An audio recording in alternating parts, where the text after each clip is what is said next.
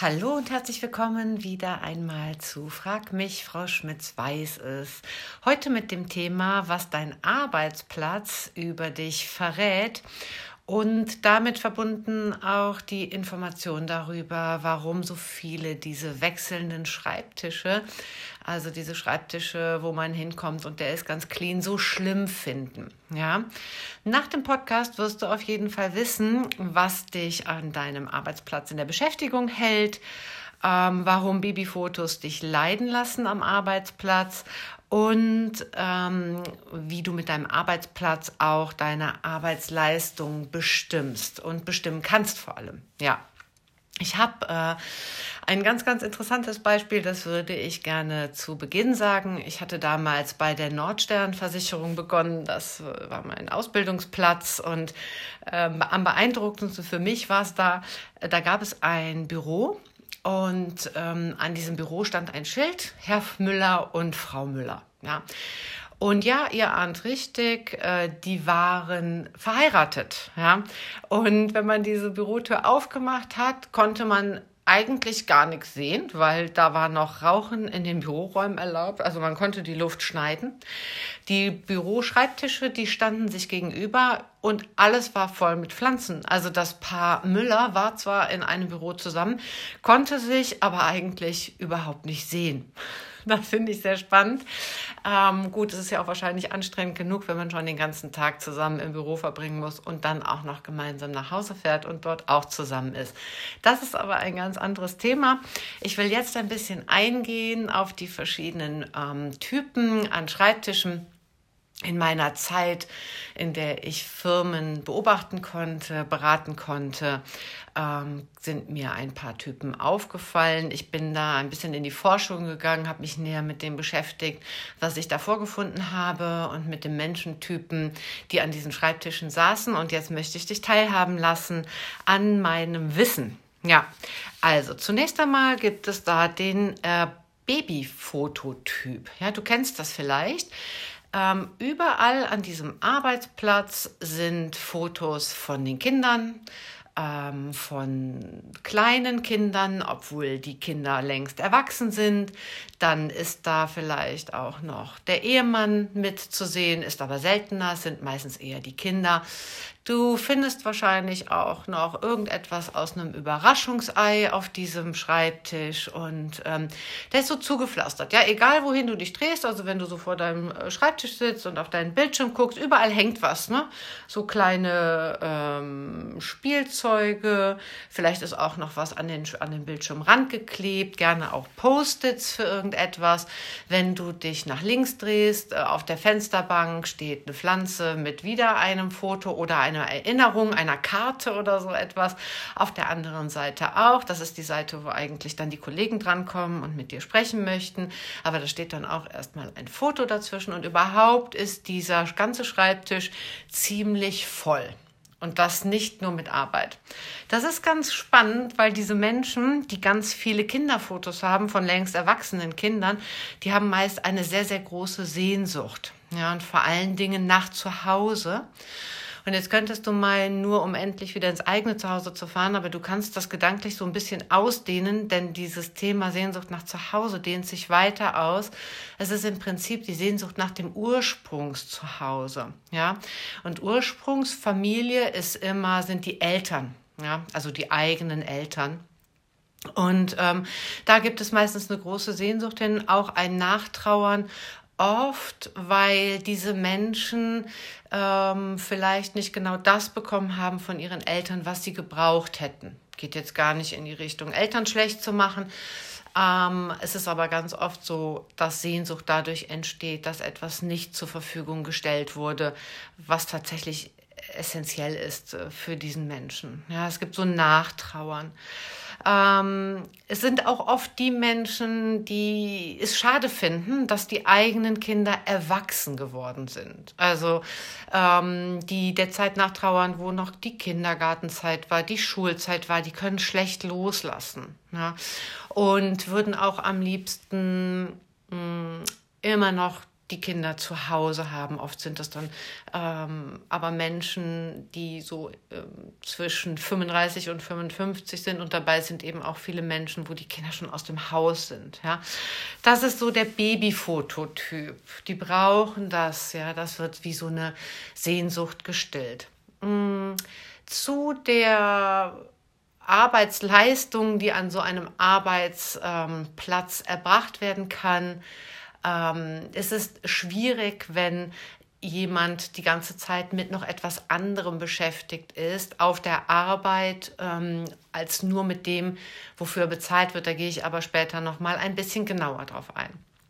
Ich würde dir jetzt gerne erstmal den nächsten Typen vorstellen und zwar das ist der Hobbytyp. Ja, an diesem Schreibtisch findest du Urlaubsfotos, äh, vielleicht ist es ein, äh, ist das Hobby Fahrradfahren, vielleicht findest du da auch noch so einen kleinen Modellbau von Fahrrädern, ähm, du findest ähm, Strände, ähm, den, den Eiffelturm auf Fotos, äh, diese Menschen haben viele Postkarten und ähm, sind auch immer ganz freudig. Du wirst sie auch viel über ihr Hobby erzählen, hören. Vielleicht hängt noch eine Startnummer von einem Marathon da.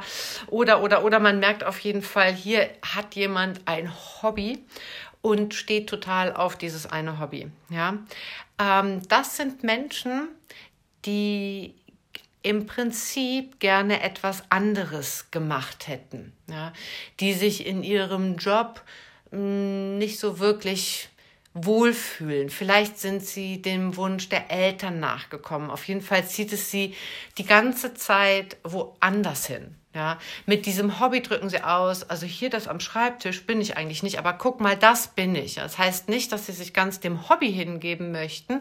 Das nicht. Also wenn du einen Modellbau von einem Fahrrad siehst, heißt das nicht, der Mensch möchte jetzt nur Fahrrad fahren und überhaupt nicht ähm, arbeiten. Jedoch die Sehnsucht nach etwas anderem ist sehr, sehr groß. Ja? Und ähm, die sind oft ihrem Familiensystem treu geblieben. Das heißt, vielleicht war da mal ein Wunsch, weiß ich nicht, die Tochter wollte Kfz-Mechanikerin werden und die Eltern haben gesagt, ähm, hu, nee, guck mal, dann hast du immer dreckige Hände, bist du sicher, dass du das wirklich machen willst und so, guck doch mal, der Papa ist doch bei der Versicherung, mach doch da mal ein Praktikum, das wäre doch vielleicht ganz toll. Und dann lässt sich eine, so ein Teenager vielleicht äh, belabern, macht das Praktikum, landet dann in der Versicherung und wäre eigentlich viel lieber Kfz-Mechanikerin geworden worden. Ja, nur so als Beispiel, so in etwa kannst du dir das vorstellen. Und dieser Hobbymensch ist immer so, der macht seinen Job vielleicht auch, auch gut. Ja, es hat nichts damit zu tun, dass der, der Job nicht gut gemacht wird, nur fehlt die Leidenschaft. Ja, diese Menschen werden arbeiten von, meistens sind die ganz früh im, im ähm, Büro, ja, so von 7 bis 15 Uhr oder sowas. Die machen sich dann schnell ähm, aus dem Staub, kann man wirklich so sagen, weil denen ihre Freizeit ganz, ganz wichtig ist und äh, die dann ihrem Hobby nachgehen. Das ist wie so eine Kompensation dessen, ähm, was sie eigentlich, dass sie eigentlich etwas viel, viel lieber ähm, gewählt hätten. Ja. Ja, dann haben wir noch den dritten Typ, den ich dir heute vorstellen möchte. Das ist der Süßigkeitenladentyp. Kennst du vielleicht, ja? diese Kolleginnen, die immer Süßigkeiten auf dem Tisch stehen haben. Also die Schale wird nie leer, ja, und die Auswahl ist riesig, ja. Ich werde jetzt hier keine Marken nennen, obwohl ich es gerne täte, aber ihr kennt das, ja, so viele kleine Süßigkeiten von verschiedenen Sorten in einer großen Verpackung, so dass wirklich für jeden etwas dabei ist, ja, egal welcher Kollegin oder welche Kollegin vorbeikommt, es ist auf jeden Fall wird jemand glücklich gemacht. Und das ist auch so, dieser Typ Mensch, der diesen Süßigkeitenladen auf seinem Schreibtisch hat, da kannst du davon ausgehen, Mama ist da. Ja? Dir geht es nicht gut, du gehst zu dieser Kollegin, du kannst dich ausheulen und dieser Typ weiß auch sofort Rat. Also erstmal gibt es eine Süßigkeit, weil das hilft immer. Ja? Und dann reden wir nochmal in Ruhe über alles. Ja, diese Menschen wollen helfen, die wollen beschäftigt werden mit den Themen anderer Menschen ja, und die Bürotür dieser Leute steht auch immer auf. Also die hoffen förmlich darauf, dass jemand reinkommt. Auch wenn die dann sagen, ähm, oh, ich bin so beschäftigt, das sagen die, aber im Grunde genommen die freuen sich, dass du da bist. Ja, also die wollen das so. Der Laden wird nie leer. Die Süßigkeitenschale ist immer voll. Ja, für jeden Chef bedeutet das natürlich, diese Person nutzt jede Gelegenheit, um sich ablenken zu lassen. Ja, um in Kontakt mit anderen Menschen zu kommen. Das sind so diese typischen Helferpersonen. Ganz oft, ohne das jetzt zu werten, sind es Menschen, die auch alleinstehend sind und zu Hause nicht so viele haben, mit denen sie reden können. Die nutzen das im Büro. Du hast sicherlich schon gemerkt bei allen Typen, die ich dir hier vorstelle, alle diese Typen bringen die Themen der Ursprungsfamilie, du erinnerst dich, Ursprungsfamilie bedeutet Eltern, mit. Ja, es, es herrscht ein Mangel, vielleicht ein Mangel an Liebe oder Zuwendung. Du findest viele, viele Kinderfotos. Ja, dann ähm, der Hobbytyp, ja, äh, da fehlt es an Eigenentscheidungen, Eigenmacht. Derjenige hat die, äh, sein, sein Zepter nicht in die Hand genommen und für sich gesorgt und den Job gewählt, den er haben wollte. Und der Süßigkeiten-Typ, äh, der nutzt einfach das Helfersyndrom, also diese fehlende Zuwendung im Privaten für sein, in seiner Bürotätigkeit mit aus, ja. Also es werden Themen sowohl aus der Ursprungsfamilie, aber auch aus der Ist-Familie, also aus dem momentanen Zustand, aus der eigenen kleinen Familie mitgebracht. Das ist im Arbeitsalltag recht schwierig und hat dort nichts zu suchen. Ja, bei meinen Beratungen in Firmen ist das immer wieder ein Thema, den Menschen bewusst zu machen, warum sie sich in der Situation befinden im Büro, in der sie sich befinden. Meinetwegen Stress mit der Kollegin oder ähm, dass da jemand sich für den Chef hält und nicht so ganz akzeptieren kann, ähm, dass jemand Befehle nach unten diktiert weil einfach die Thematiken, die die ähm, das eigene, die eigene Ursprungsfamilie betreffen, also die eigene Entwicklung durch Prägungen und so weiter, so gelaufen ist, wie sie gelaufen ist. Ja? Und das führt immer zu viel Tohuwabohu. Also wir gehen im Prinzip hin, wenn ich diese Firmen berate und machen erstmal bewusst, was ist bei dir los, was ist der bei der Kollegin los. Wir gucken, sitzt du am richtigen, äh, in der richtigen Kernaufgabe, wo wärst du besser aufgehoben. All das gilt es dann zu beleuchten, aber das würde jetzt vielleicht ein bisschen zu weit führen. Ja.